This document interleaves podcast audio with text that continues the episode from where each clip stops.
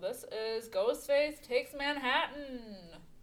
Next will be space. I hope so. Oh, man. If they don't all end in space, I just. You're not doing a franchise right unless they all end in space. Exactly. There has to be at least one. I think every good franchise has one. Well, except uh, Nightmare on Elm Street. He does not go to space yeah, yet. there's still time. A lot of tense moments. I feel like the action scenes were really good. Like, really good.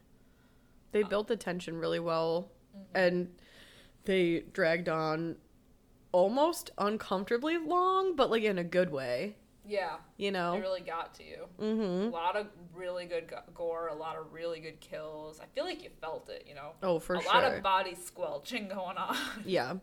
really, I mean, that's the thing, too. It's like, it wasn't even just like one stab, it was like multiple stabbings. Like, someone gets stabbed in this movie like 70 times at one point. And the stabbing is so quick, like Mm-hmm. rapid fire stabbing. Yeah, like they sped it up. Mm-hmm. Ooh, It yeah, really makes you feel it. Yeah. Lot, Yee. lot of blood, lot of. Probably, I would think, the most gruesome Scream movie that's come out so far. I definitely think it was probably it was the bloodiest, Yeah, for sure. the most violent. It's always interesting to kind of switch it up to like more of a city vibe, and I think they were able to do a lot more with it, a lot more Mhm. interesting things than like running around a suburb Right. with like you know the, the subway. Like I think the subway scene was one of the best scenes in this movie, I agree. and definitely one of the most tense.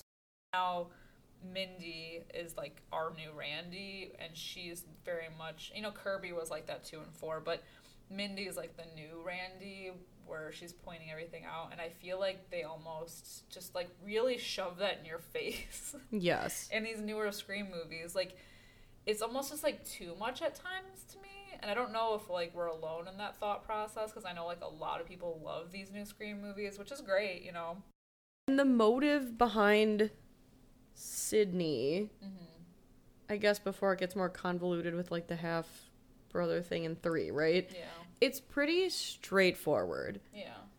With this movie, the motive when they explain why they're targeting her, it's like, are you f- so this like they're really reaching. right. It just it doesn't make me I don't care. yeah. about Sam, especially there's a scene towards the end, right, where like people have been murdered, friends are falling off, you don't know who to trust, and Sam's like, "Meh, "It's me he wants." Oh, Oh, okay, yeah. okay. I don't know. The story's a little uh, If loose, You, you know. very loose. You have to really suspend that disbelief